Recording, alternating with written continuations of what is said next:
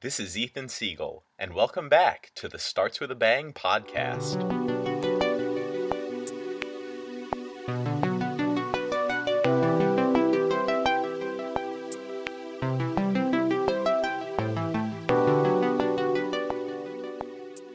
When Edwin Hubble observed that the farther away a galaxy was, the faster it appeared to be moving away from us, this brought up a fascinating possibility. Not only did we have evidence that the universe was expanding, that the fabric of space itself was getting stretched as things were moving farther and farther apart from one another over time, but that it's possible if things were expanding today, that the universe was getting larger as time went on, that it was smaller in the past. That if we went farther and farther back in time, we would discover that not only was the universe smaller in size, but that because the energy of a photon, that because the energy of each particle of light is determined by its wavelength, then as the universe was smaller and smaller in the past, then the wavelengths of these particles of light was smaller and therefore more energetic. In other words, not only was the universe denser in the past,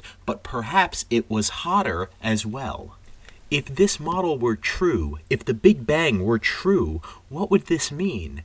If we extrapolate back into the past, it would mean we would come to a time where the wavelength of this light was so short, where temperatures and energies were so high that it would be impossible to form and maintain neutral atoms. That every time an electron found itself bound to an atomic nucleus, it would be immediately struck by a photon and ionized the transition from where the universe cooled through this hot phase where you only had a plasma to a cooler phase where you then had neutral atoms for the first time means that these photons that were before colliding with electrons were now released to us, could now travel in a straight line unperturbed and unaffected by anything except the universe's expansion. We would see that today as this leftover glow, uniform in all directions on the sky, as the cosmic microwave background. It was the discovery of this microwave background back in the 1960s that led to the overwhelming acceptance of the Big Bang.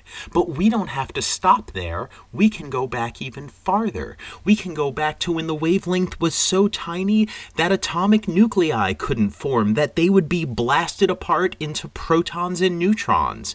And when we transition through that temperature from where it's too hot to have bound nuclei to where you finally can have bound nuclei, that gives us a specific prediction for the abundance of the light elements for hydrogen, deuterium, tritium, helium 3, helium 4, and even some isotopes of lithium and beryllium. That those isotopes match the predictions from Big Bang nucleosynthesis today is another piece of evidence that this Big Bang picture is correct. But if we go back even earlier, we can find a time where photons are so energetic, where particles have so much energy that when they collide, they spontaneously produce particle and antiparticle pairs. But this actually poses a problem. If we say the universe was hot enough to produce particle antiparticle pairs, and then we come forward in time to where it's not hot enough to produce particle antiparticle pairs, what happens? The particles and antiparticles will find each other and annihilate, and through Einstein's E equals mc squared, will become pure energy again. In other words, the laws of physics are symmetric between matter and antimatter.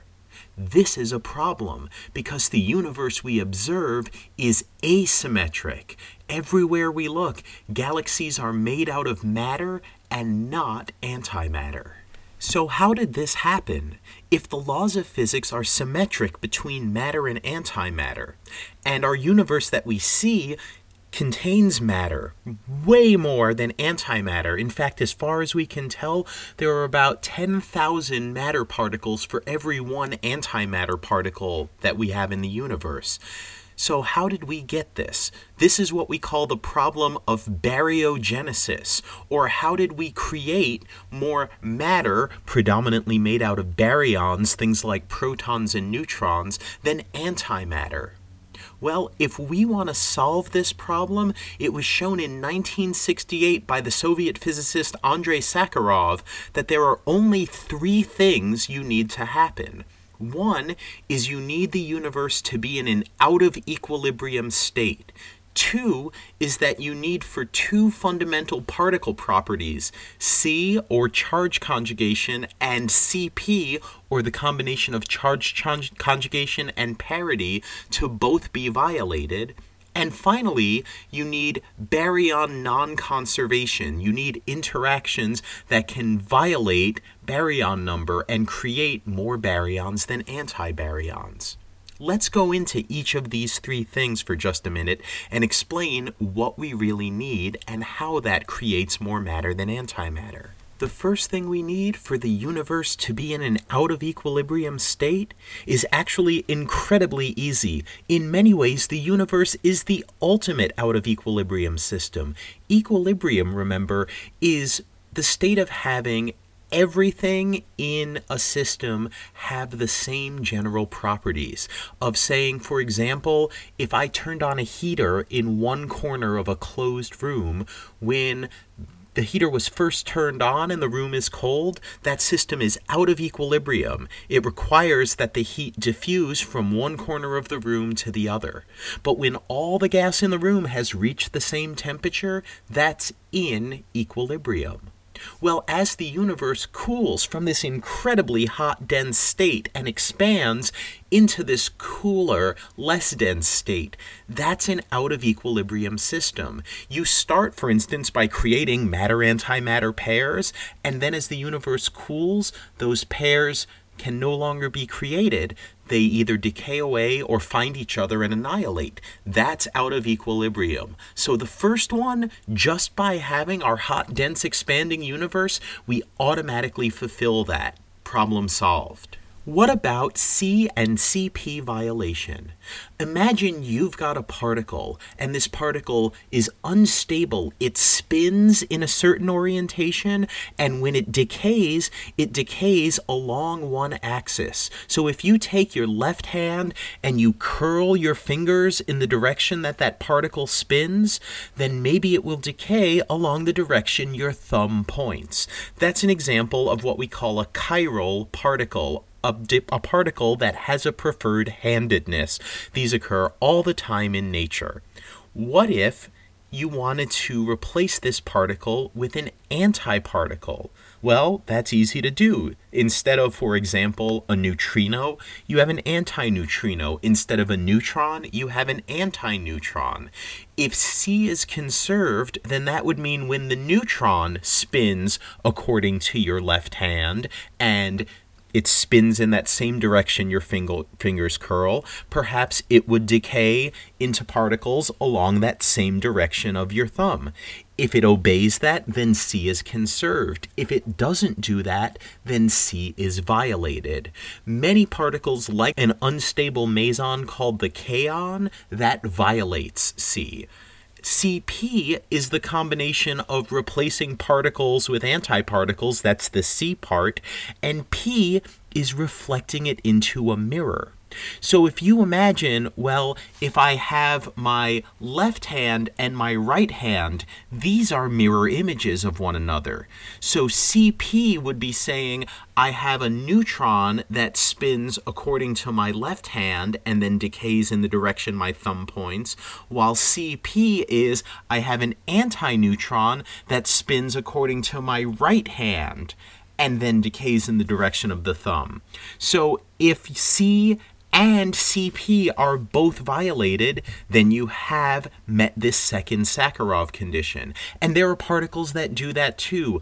The mesons with strange quarks, charm quarks, and bottom quarks have all been observed to do this.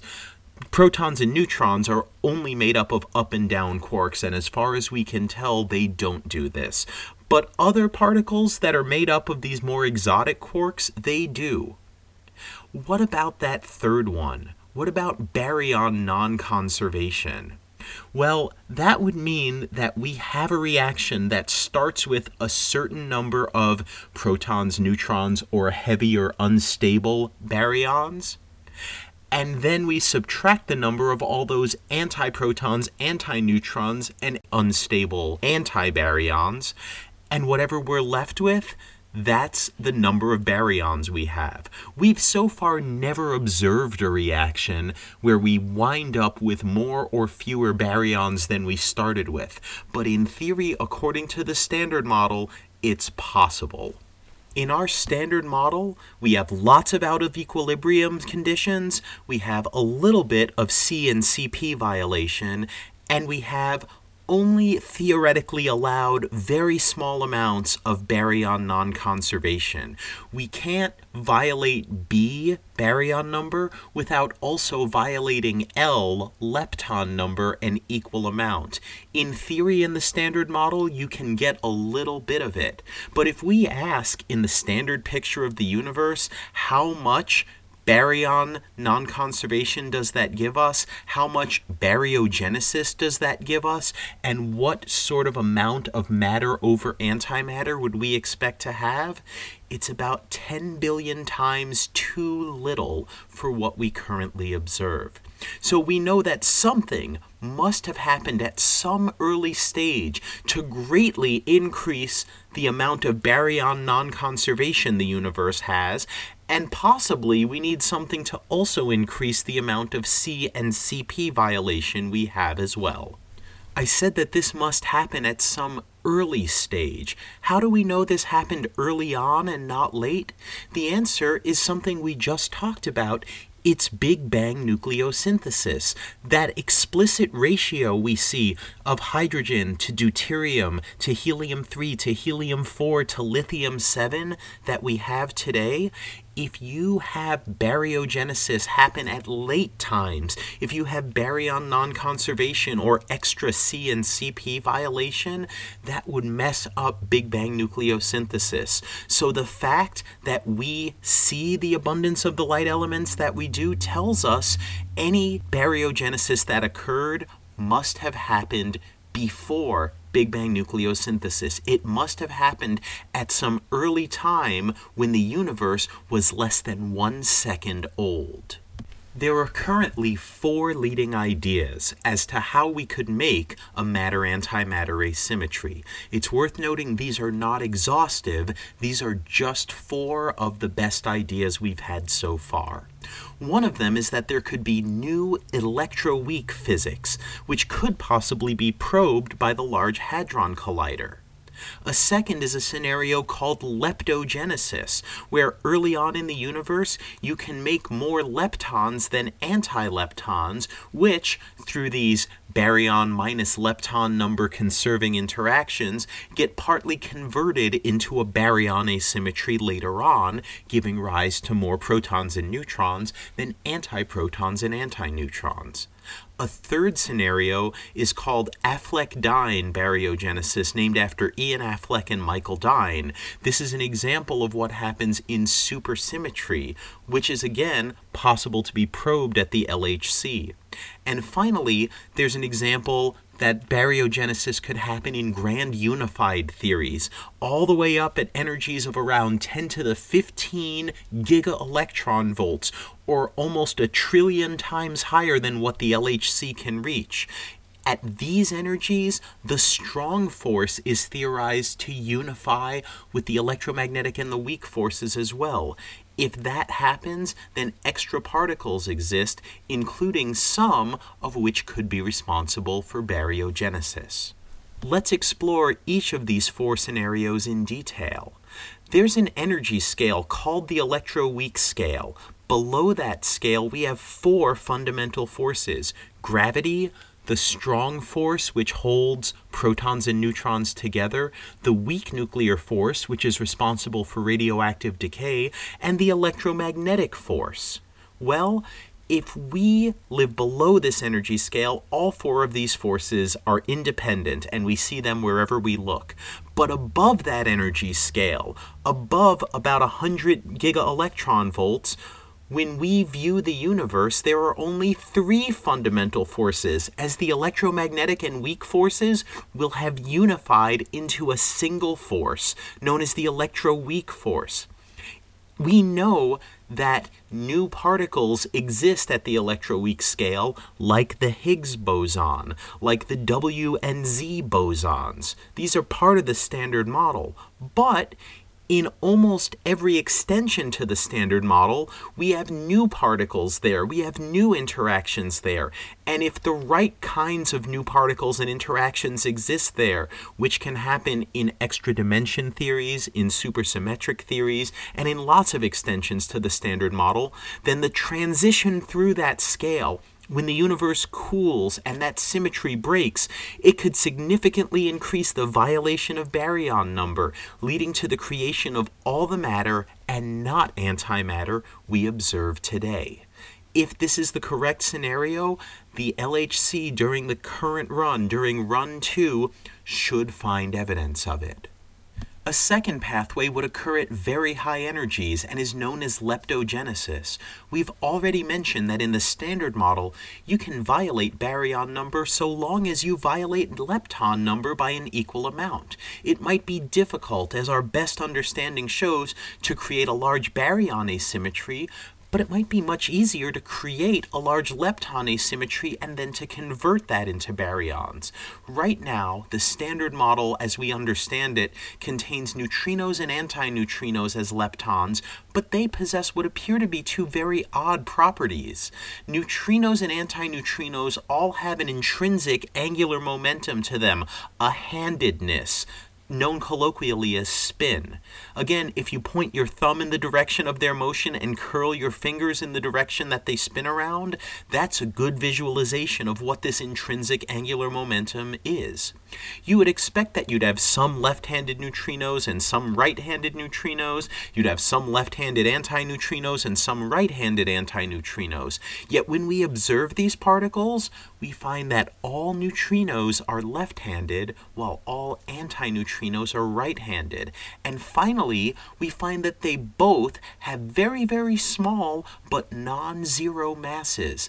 The masses of the neutrinos and antineutrinos are more than a million times lighter than the next lightest known particle, the electron, and there's no good explanation without having new particles.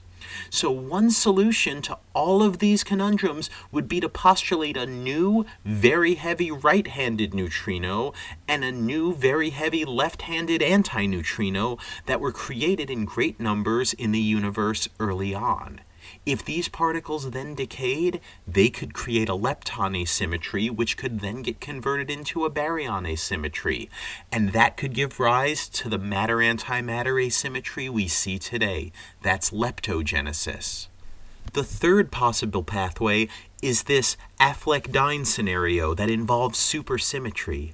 In supersymmetry, all of the particles of the standard model have unstable superpartner particles that correspond one to one to the normal ones, except they have higher masses, they also carry baryon and lepton numbers, but they also decay.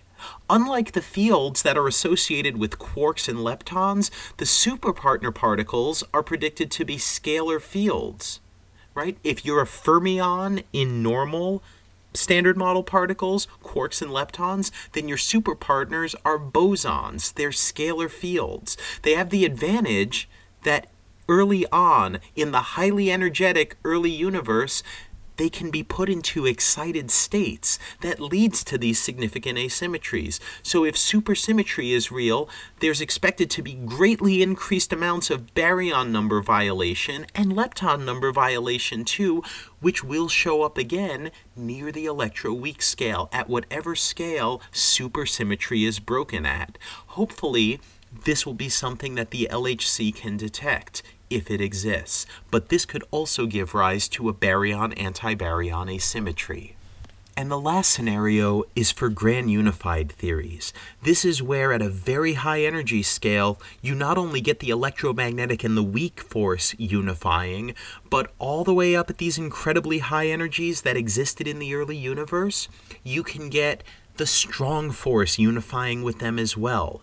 This would mean if the strong force and the electroweak force unified together, that you would make these new super heavy particles. You would need them to be there that could decay into combinations of quarks and leptons, that you can get something that makes parts of a baryon or parts of a lepton or both, as long as the right combination of the two is conserved. Remember, we said you can't make baryons out of nothing, and you can't make leptons out of nothing.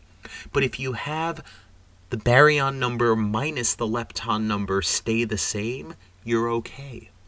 So imagine you have this new particle called an X and it can decay into two quarks, which means its B minus L number is two thirds. It takes three quarks to make a baryon. So if you decay into two, your B minus L number is two thirds. But then you could also decay into an antiquark, which has a baryon number of minus a third, and an antilepton, which has a lepton number of minus one. Negative one third minus negative one is two thirds. So you could have both of those for this new X particle.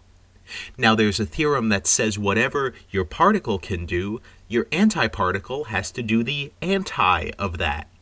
So, if the X can decay into two quarks, or an antiquark and an antilepton, then the anti X is going to decay into two antiquarks, or a quark and a lepton. So, these X bosons, these X particles, have a B minus L number of two thirds, and the anti X's have a B minus L number of minus two thirds. So far, everything's great. But the thing is, if we make X's and anti X's an equal number and they both decay the same way, you're not going to make anything new.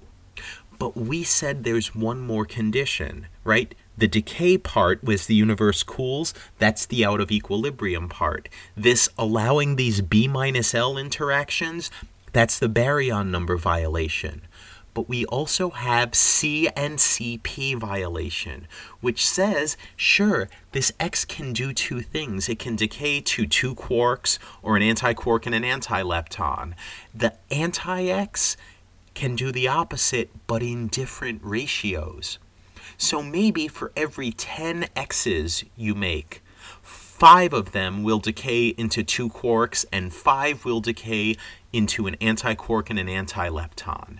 But maybe for the anti-X's, only four, if you make 10 of them, will decay into two antiquarks, and six will decay into a quark and, an, and, and a lepton. If this happens, if you make these 10 X's and these 10 anti X's and they decay like that, then you're going to have something left over. You're going to have an extra three quarks left over and an extra lepton left over. In other words, you would have made both a baryon and a lepton asymmetry where there was none initially. This is so good that if that's how it actually worked, you would only need one out of every one million X's or anti X's to have this asymmetric decay to give rise to the matter antimatter asymmetry we observe in the universe today. We don't know which of these scenarios, if any, is the way that the matter antimatter asymmetry actually worked in our universe, is the way it was actually made. But the fact that we're here and that the laws of nature are as we know them to be tells us our understanding is incomplete. If the universe did, in fact, make more matter than antimatter when things were symmetric to start with, it must have happened in some way that goes beyond the physics we currently know. When you come up to the frontier of known physics and encounter a problem that clearly has a solution, but the current theory doesn't allow for a solution, this is one of the most exciting situations for any scientist to be in. For we stand here on the precipice of discovery with only our wits, ideas, and hypotheses to guide us. It will eventually, though, be observations and measurements that give us the long awaited answers, no matter what our personal preferences may be. I'd like to thank all my Patreon supporters for making this happen, including Bakhtiar, Robert J. Hansen, Thomas Sola, Denier, Igor Mitrofanov, Rafal Wojciech, Pedro Texera, Kathy Reese, Brian Terry, Danny, Dennis Arnaud, Alexander Marius, Guy Jin, Bob Wilson, Adam Rabung, Andrew Douglas, Weller Tractor Salvage, Mark Bradshaw, Jim Cummings, Michael Mason, Sidney Atwood, Christopher Wetmore, Willie Keplinger, Harry Plumley, John Methot, jo- Jose Henrique, Rachel Merritt, Nathan Hanna, Thomas All, Glenn McDavid, Nick McCann, Benjamin Turner, David Taschioni, Daniel Aitken, Radek Nesbida, Patrick Dennis, Chris Hilly, Richard White, Joe Latone, DGE, John Seal, Fletch, Philip Radelovic, Nathan Heston, Braxton Thomason, Karen Garrison, and Zarko Opachik. Thanks, everyone, and thanks for joining us here on the Starts with a Bang podcast. See you next time.